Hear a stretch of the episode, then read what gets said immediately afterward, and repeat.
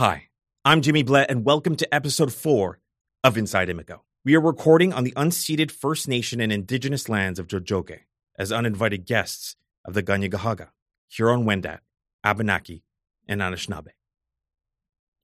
Imago Theater is privileged and grateful to live and work on these lands. And Imago is committed to connecting and working with First Nation and Indigenous artists and arts workers to make space for their stories in order to create a greater understanding of what living here now really means. Today, I'm speaking about The Flood by Leah Simone Bowen with Keren Roberts, who plays Sophia. I will also be playing multiple roles in this production. Imago Theater is presenting the world premiere of The Flood this February at Centaur Theater. In the basement prison below Toronto's St. Lawrence Market, melting ice water pours into the prison from Lake Ontario, and women must come together to survive. The Flood gives voice to the little known stories of women prisoners in Canada while examining our systemically racist justice system. Keren Roberts is of Caribbean heritage and is a resident of Tiohtià:ke. She graduated from Dawson College's professional theater program and is an alumna of the Black Theater Workshop's Artist Mentorship Program. She is grateful for every opportunity acting has brought her way since it took her by surprise. Keren has performed on stage with What Rough Beast from Theatre West End and Tantalus, Serving Elizabeth at Theatre Aquarius, How Black Mothers Say I Love You with Black Theatre Workshop, Reaching for Starlight at Geordie Theatre, For Colored Girls with Les Six Productions and Montréal Art Interculturel, and Binti's Journey with Theatre Direct and Black Theatre Workshop. She can also be seen in the upcoming short film Adios from Production La Tigresse and Tart Films. Keren's experience confirms there is nothing better than when your passion meets your purpose. She aims to create characters and stories that express the full spectrum of the African diaspora. How are you? I'm good. How are you? I'm pretty good. I think this is the first time Mm-hmm. You and I are actually sitting down and having a conversation together outside of maybe at BTW. Yeah. Because because when you were there as a Mhm. mentee, I was there as a mentor. yes. Right? Yeah. There's a 2015, 2016. Mhm. So we didn't get an opportunity to sit down and actually talk. no. I saw your work, which was always very lovely. Thank you. Um, but I'm excited to be doing this, but also to be working together with you. Yes. We start rehearsals tomorrow on We're working on The Flood by Leah Simone Bowen, directed by Yvette Nolan. right. Yeah. And so, how did uh, how did this project come to be for you? I think I saw the audition notice through um, the equity emails. And I was like, oh, well, I've always wanted to work with Imago. It's local. And I was very interested in the story. I like doing uh, Canadian stories, especially if, um, if it helps illuminate hidden histories. Right. When you sent out your stuff for the audition, had you had you read the play already? I I read the play before the audition, so um, once I saw the audition notice and I submitted, and I asked to have access to the the script. Okay. What was your first impression? Moving, dark, but it is so lovely. It was just to see the story of women in this horrible situation, and to see some of the beauty of the, some of the friendships that were developed by between the characters, and the sort of bittersweetness that just really encompassed what I can only imagine. Really, is what was possible in such a situation. Right. Yeah. Like I, when I when I read the script for the first time, I felt a million different things. Um, but one of the things I'm thinking about now as we go into rehearsal tomorrow is just uh, historical accuracy. Because with this specific text, it's pretty complex. Mm-hmm. And, um, you know, a lot of times we try to do our research as actors, but I find myself in a tricky spot here because I'm not really sure where to begin and end because of the characters span, I think, if I'm not mistaken, over a larger piece of time. Yes, yes. The more I read the script and did my did a research, I was like, oh, this is not. It's um, as Leah says, it's the character is inspired by real events, and the character I'm playing, Sophia, is inspired by Sophia Burthen Pooley. She was not alive actually in the very year that the play is set. So it is, as you said, like it's where do you where do you kind of begin, where do you stop with the accuracy? It's been a it's been a journey with the research because I'm like, okay, this is a play, this is a script, but this is real life. Where do they meet? Mm. And then that I, I, would look forward to conversations we will have with that as a cast to see how we can move forward with that. Okay, so it sounds like you've done some research already. You're sitting down with your notes here, which is which makes me nervous because I am not the notes type of person. But it looks like it look. I, am guessing that you've been uh, already somewhat studious mm. in, in doing some research. So, what do you know about Sophia? Sophia, well, her she was born in Fishkill in New York State, and she was born uh, into slavery to enslaved parents. Her father's name was Oliver, and her mother's name was Dinah. And she, at the age of seven, was kidnapped and taken upriver to uh, the Niagara Falls area. And she was sold by, um, it was actually her, ma- her then master's sons in law who kidnapped her and took her up to Niagara. And then she was sold to, um, not certain of the pronunciation of his, name, Tyendinaga, or also known as Joseph Brant. Um, and he uh, had her as his slave for about five years. The thing with Sophia is she gave an interview um, to an American writer in like the 1850s, and he he published it the following year. But her dates are, according to her memory, she, her dates are kind of all over the place. As an enslaved woman, her date of birth is not really recorded. She says she could be up to 90 years old at the time of the interview. That may not actually have been true. Her account of her story, the years kind of are muddled. So can't be very exact with the dates, but she believes she was um, with uh, Joseph Brant for about five years before she was sold to another local man in Hamilton um, by the name, I believe, Samuel Hatt. And from there, she was with him for maybe another seven years. And then she was told, well, actually, you're free. You've been emancipated. You can go. And he did not uh, hold her back. And from there, it's not really clear for a while, but she got married. Eventually, she settled in um, a settlement called Queens Bush um, in around the area, and she lived there for a few more years and passed away at age question mark maybe maybe 90 maybe not. Wow. Yeah. Okay so many questions from there. First off i think it's important to talk about something we don't usually talk about which is slavery in Canada. Yeah. Uh, in particular, slavery driven, in this case, by a First Nations person. Yeah, that was actually one of the things in the play that I was like, I didn't know that happened here. I'd heard of it in the States, um, but not in Canada.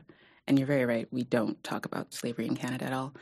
I was trying to remember if ever it was brought up in school. And I think on one page in um, the notes of teacher gave us about the colonial era, there was like the triangle trade. And it said, you know, goods and services went from Canada to Europe. And one of the items was like, oh, from Africa to North America, slaves. That's it. We didn't t- talk about it in class. That's that was high school. And so I really didn't know much about Canadian slavery outside of some like dramatic narrative storytelling as early as um, do you remember the Canadian Heritage Minutes? Of course. Who doesn't? well, there's one that is a family waiting for their father to arrive in Canada because he came up through the Underground Railroad. And like that's the major narrative you get about slavery in Canada. We're on the good side of the Underground Railroad. And we've kind of that's been become sort of mythologized because it's yes, we were, but there's so much more than that.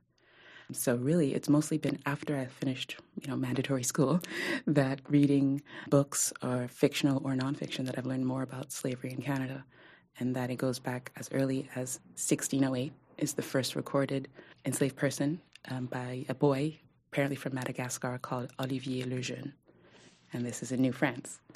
Under the French regime, there was definitely slavery, and the British as well. So it's been, you know, it was a roughly 200 plus years, slavery was officially abolished in 1834. There's so much to learn about that era, and I had no idea that um, for any First Nations um, communities were involved. Yeah, it feels like there's a there's so much to learn about the country. Mm-hmm. One of the things is this prison, the first prison in Toronto that is uh, a real prison it's built under the St. Lawrence Market. I know that when I read the piece for the first time, I was like, is this real? After some research, realized it was. Mm-hmm. And whenever I tell people that, uh, they're like, yep, that makes sense. What was your first impression of, of learning about that prison? I kind of got creeped out because I've been to the St. Lawrence Market. Like, oh, oh, that's that's icky. I've, you know, I don't necessarily truly believe in ghosts, but I'm like, but that it's still icky. I'm like, I was there. People are there for for getting food, for fun, for t- tourists. It's like, but below ground, some horrible things happened in the very building, which has been altered a bit since the, the prison was there, but not a lot. Um, I've read in my research that apparently there's still a wall with um, the holes from where the chains were in the wall. And there's at least one account of a possible um, ghost sighting there. Ooh. Yeah. The play itself paints a pretty eerie picture of what happens and transpires above this prison and what the prisoners experience you know, vis-a-vis that action that's happening above them. And then uh, i can't help but picture that you know as somebody who's been in the market. Like p- picture myself walking through the market while something is happening mm. down below and it started me. It's i started thinking about what else what other history lays below our feet that we don't know. So much. There's so much. I mean to think that it seemed sort of like oh it's normal. There's a jail beneath the market because it was like the hub of the city the market. City hall was there as well. The history of the area is that well there was also like public um, punishments for those who committed crimes. So, like putting people in stocks and pillories and whippings happened. And it was just like, oh, yeah, people came as entertainment to see that. So, it's like a history of people are getting punished. Bad people get punished, and it's entertaining. And, you know, they did bad, so we don't really feel sorry for them if they did bad because they didn't, the prisoners that, and the women in their story didn't necessarily commit any crimes. But that was the place to put a woman who was difficult or challenging in some way to the status quo. No, there's so much history because it was so maybe they were so used to the status quo that it's like, yeah, it happened. Even in my research, I rarely found any article that really talked about the jail. There's like there was a jail. Sometimes it got flooded. Hmm. That's about it. So let's talk a little bit about the the type of prisoner we find in this jail in this play. Can you run down the list of quote unquote criminals? There's Irina. She is a mother and a housewife. She said in the place she's been there for about four years. And her crime seems to be that she was having menopause. And her husband was like, Well, this woman is out of control. I need her off. Put her away. That was her crime. There's also Victoria, whose family put her there because it's not named what her condition is, but she's lost the ability to speak. She's called a cripple. So physically, she's also has um, some limitations. And she's there because they, for their sake of the reputation of the family, they can't have her in the house and they need somewhere to put her away. Oh, there's Irish Mary, who's been sent there because she is pregnant by through rape. She was a housemaid, and her owner, her well, her boss, her owner, raped her and doesn't want to shame his wife, so got to put her somewhere, put her in prison. It's, I mean, it's just that's the status people had for women at the time. It's just like, well, you're a problem, go away. There is Mary, and she is accused, I think, of killing a priest, but I'm not entirely sure that actually happened. Like, I don't know. I felt, I don't know what you felt that. I mean, there, yeah, there are questions about the crimes that all of these people have committed. Yeah. And again, crimes, quote unquote, mm-hmm. crimes. But I think you painted a really accurate picture of what the play is trying to portray, mm. which is that these women are not really criminals, but they're the unwanted, rather than trying to treat or address any issue heads on. It was much easier to throw them in jail. Yeah, it was, yeah, out of sight, out of mind. Right. And uh, women weren't really considered legally persons. So there was uh, the law, so to speak, was on not on their side. Well, let's talk about that a little bit because that's I think that's really indicative of the time, the era. Yes. So, so in your research, can you paint a picture of what it was like to be a Canadian, or what Canadian society was like in 1887 when the play is set? So it's Canada's a young country. It's only 20 years after Confederation. Uh, while Queen Victoria is technically the head of state, the country is one run by white men. Sir John A. Macdonald's prime minister, a white uh, mayor, governor, lieutenant governor, uh, governor general. Um, these, are, these are all men largely of European ancestry. And the idea is, well, you know, we're we're more or less used to be British subjects, and that's still sort of the heart of the the heartland, the motherland. But it was not a society very welcoming of anything other than that. When I was looking up women's rights, I came across the fact that, well, voting rights kept getting restricted and restricted, where originally that there was some leeway for women just because the law said persons can vote if they own property. And then bit by bit, the various provinces and jurisdictions pulled back on it. They're like, well, women property owners maybe, but they have to be unmarried or widowed. And then specifically, there were specific restrictions on uh, the Indigenous communities, um, Black Canadians, Chinese Canadians, because they wanted to keep them out of power. So Canada was claiming to, you know, be this great land. Come, come, come settle here. But of course, that came with the erasure of the Indigenous communities who were already on the land. You know, renaming everything in the name of the new uh, European settlers it's a dichotomy that I don't think we've really recovered from yet. This is a part of the truth of the truth and reconciliation. That's very important mm-hmm. to talk about, discover, unveil, in my opinion, prior to getting to the reconciliation part. Is it something you've done a lot of in the past, uh, research like this for a project? Yeah, I love research. no kidding.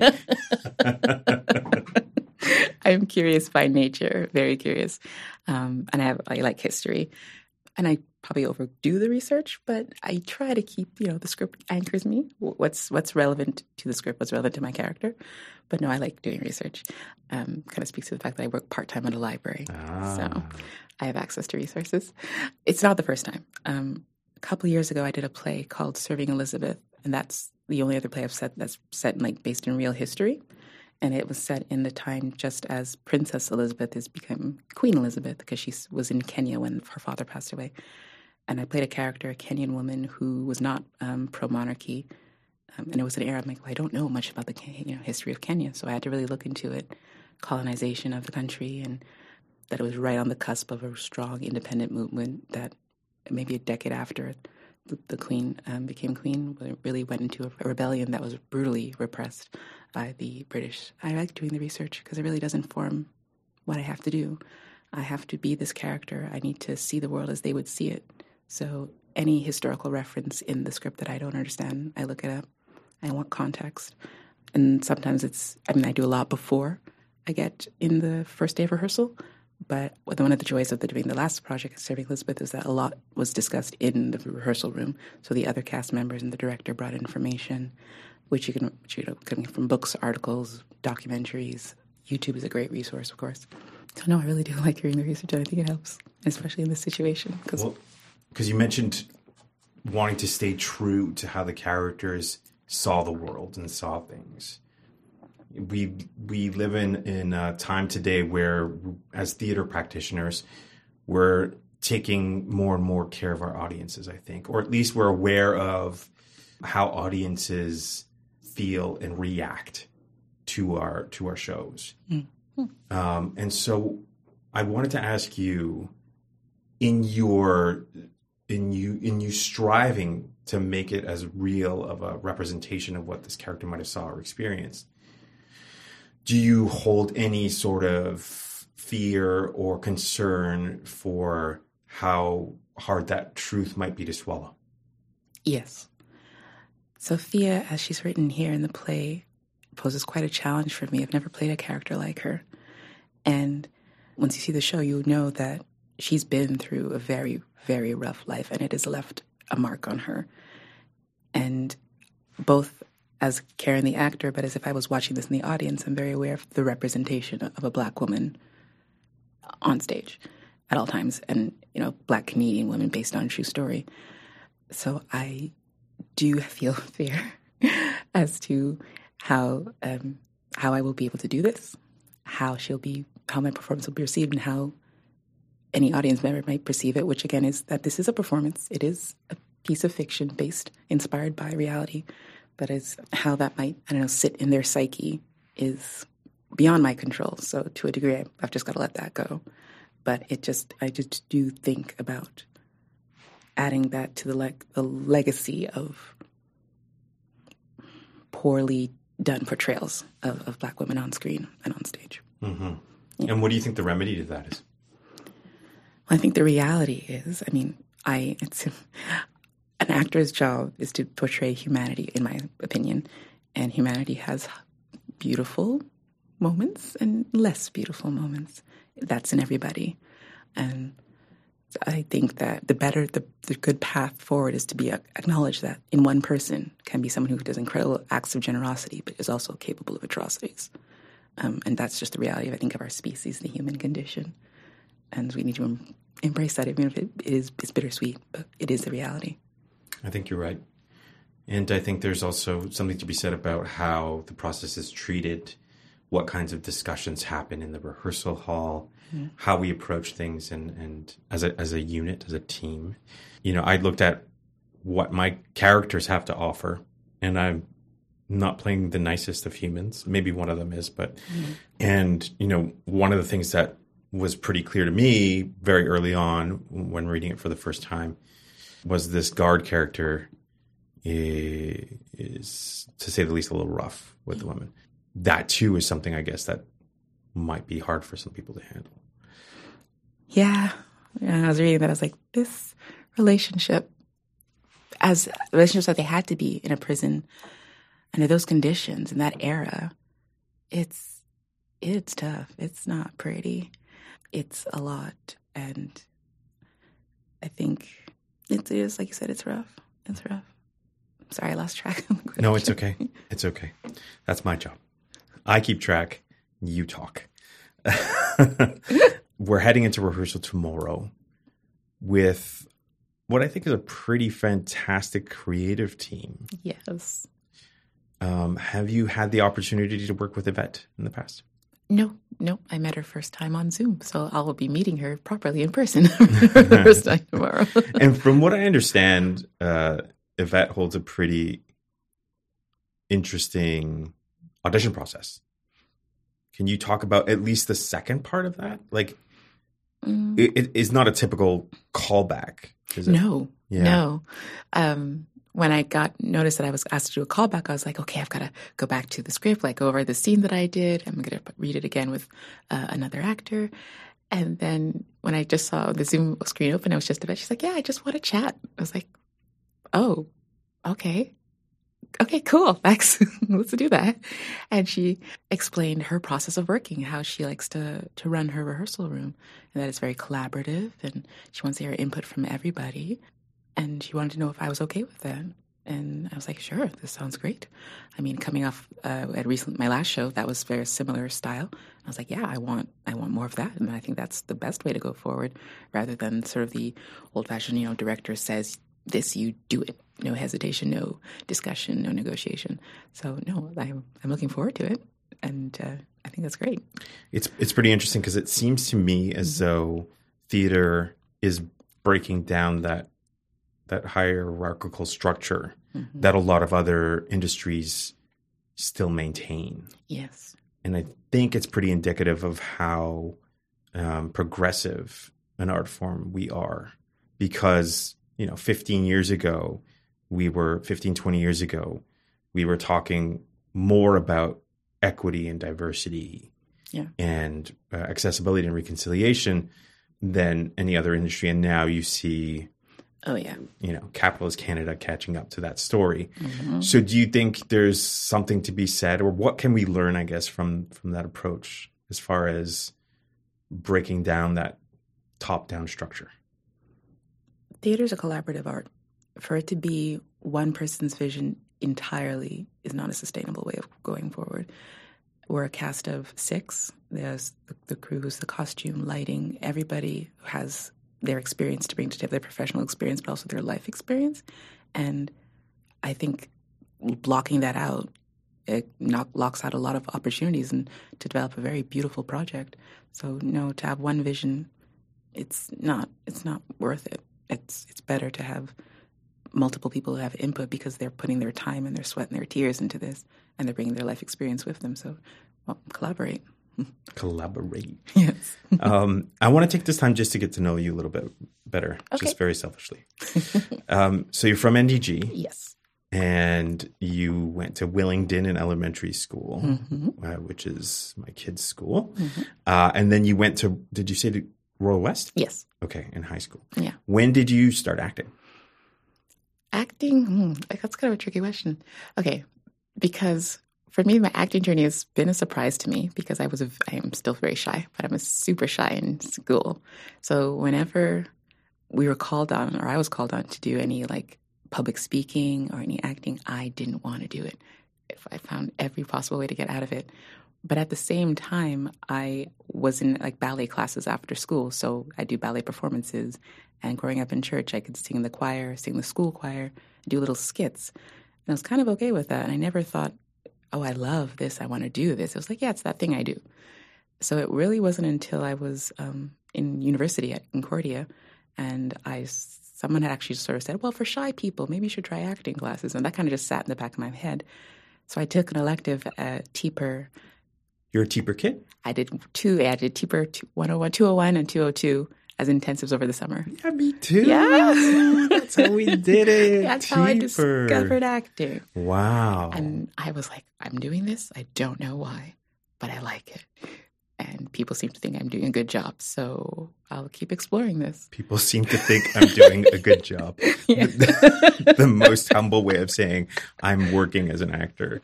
When was that? When was when were- when were the teeper days for you? Um, that the first one was 2007, and then lots of stuff happened in my life, so I didn't get around to the 202 till maybe 2010 ish, 2011, probably 2011. Um, and by then, I'd sort of had the epiphany of I love this. um, I was out in Vancouver.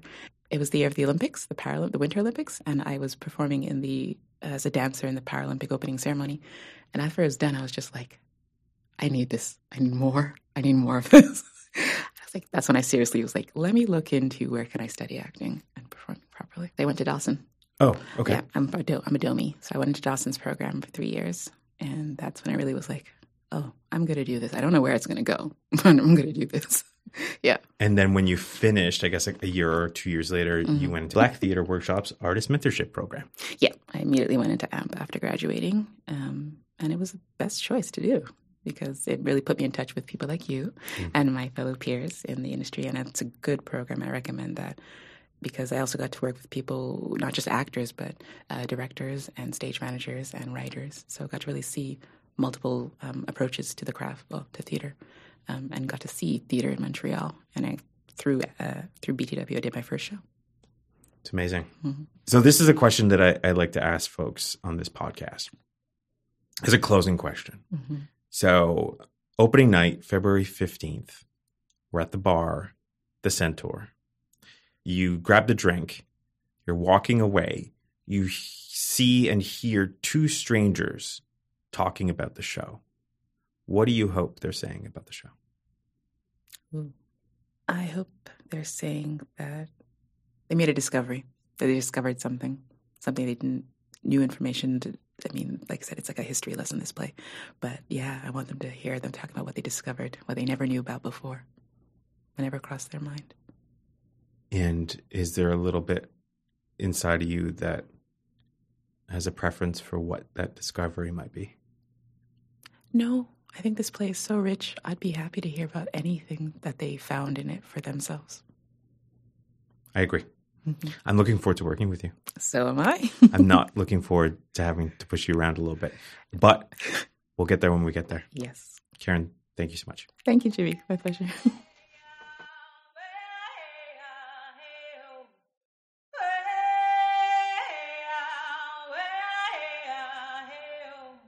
Thank you for joining us for Inside Imago, and thank you to Keren Roberts for spending this time with us. I've been your host, Jimmy Blais. Visit imagotheatre.ca for more information about the flood and to purchase your tickets. The music that you've been listening to is The Strong Woman's Song, performed by Crystal Pedersen. This episode was recorded at Atlant's Community Digital Arts Hub with audio engineer Tyler Rauman. It was produced and edited by Dana Rea Vashik. Talk with you soon.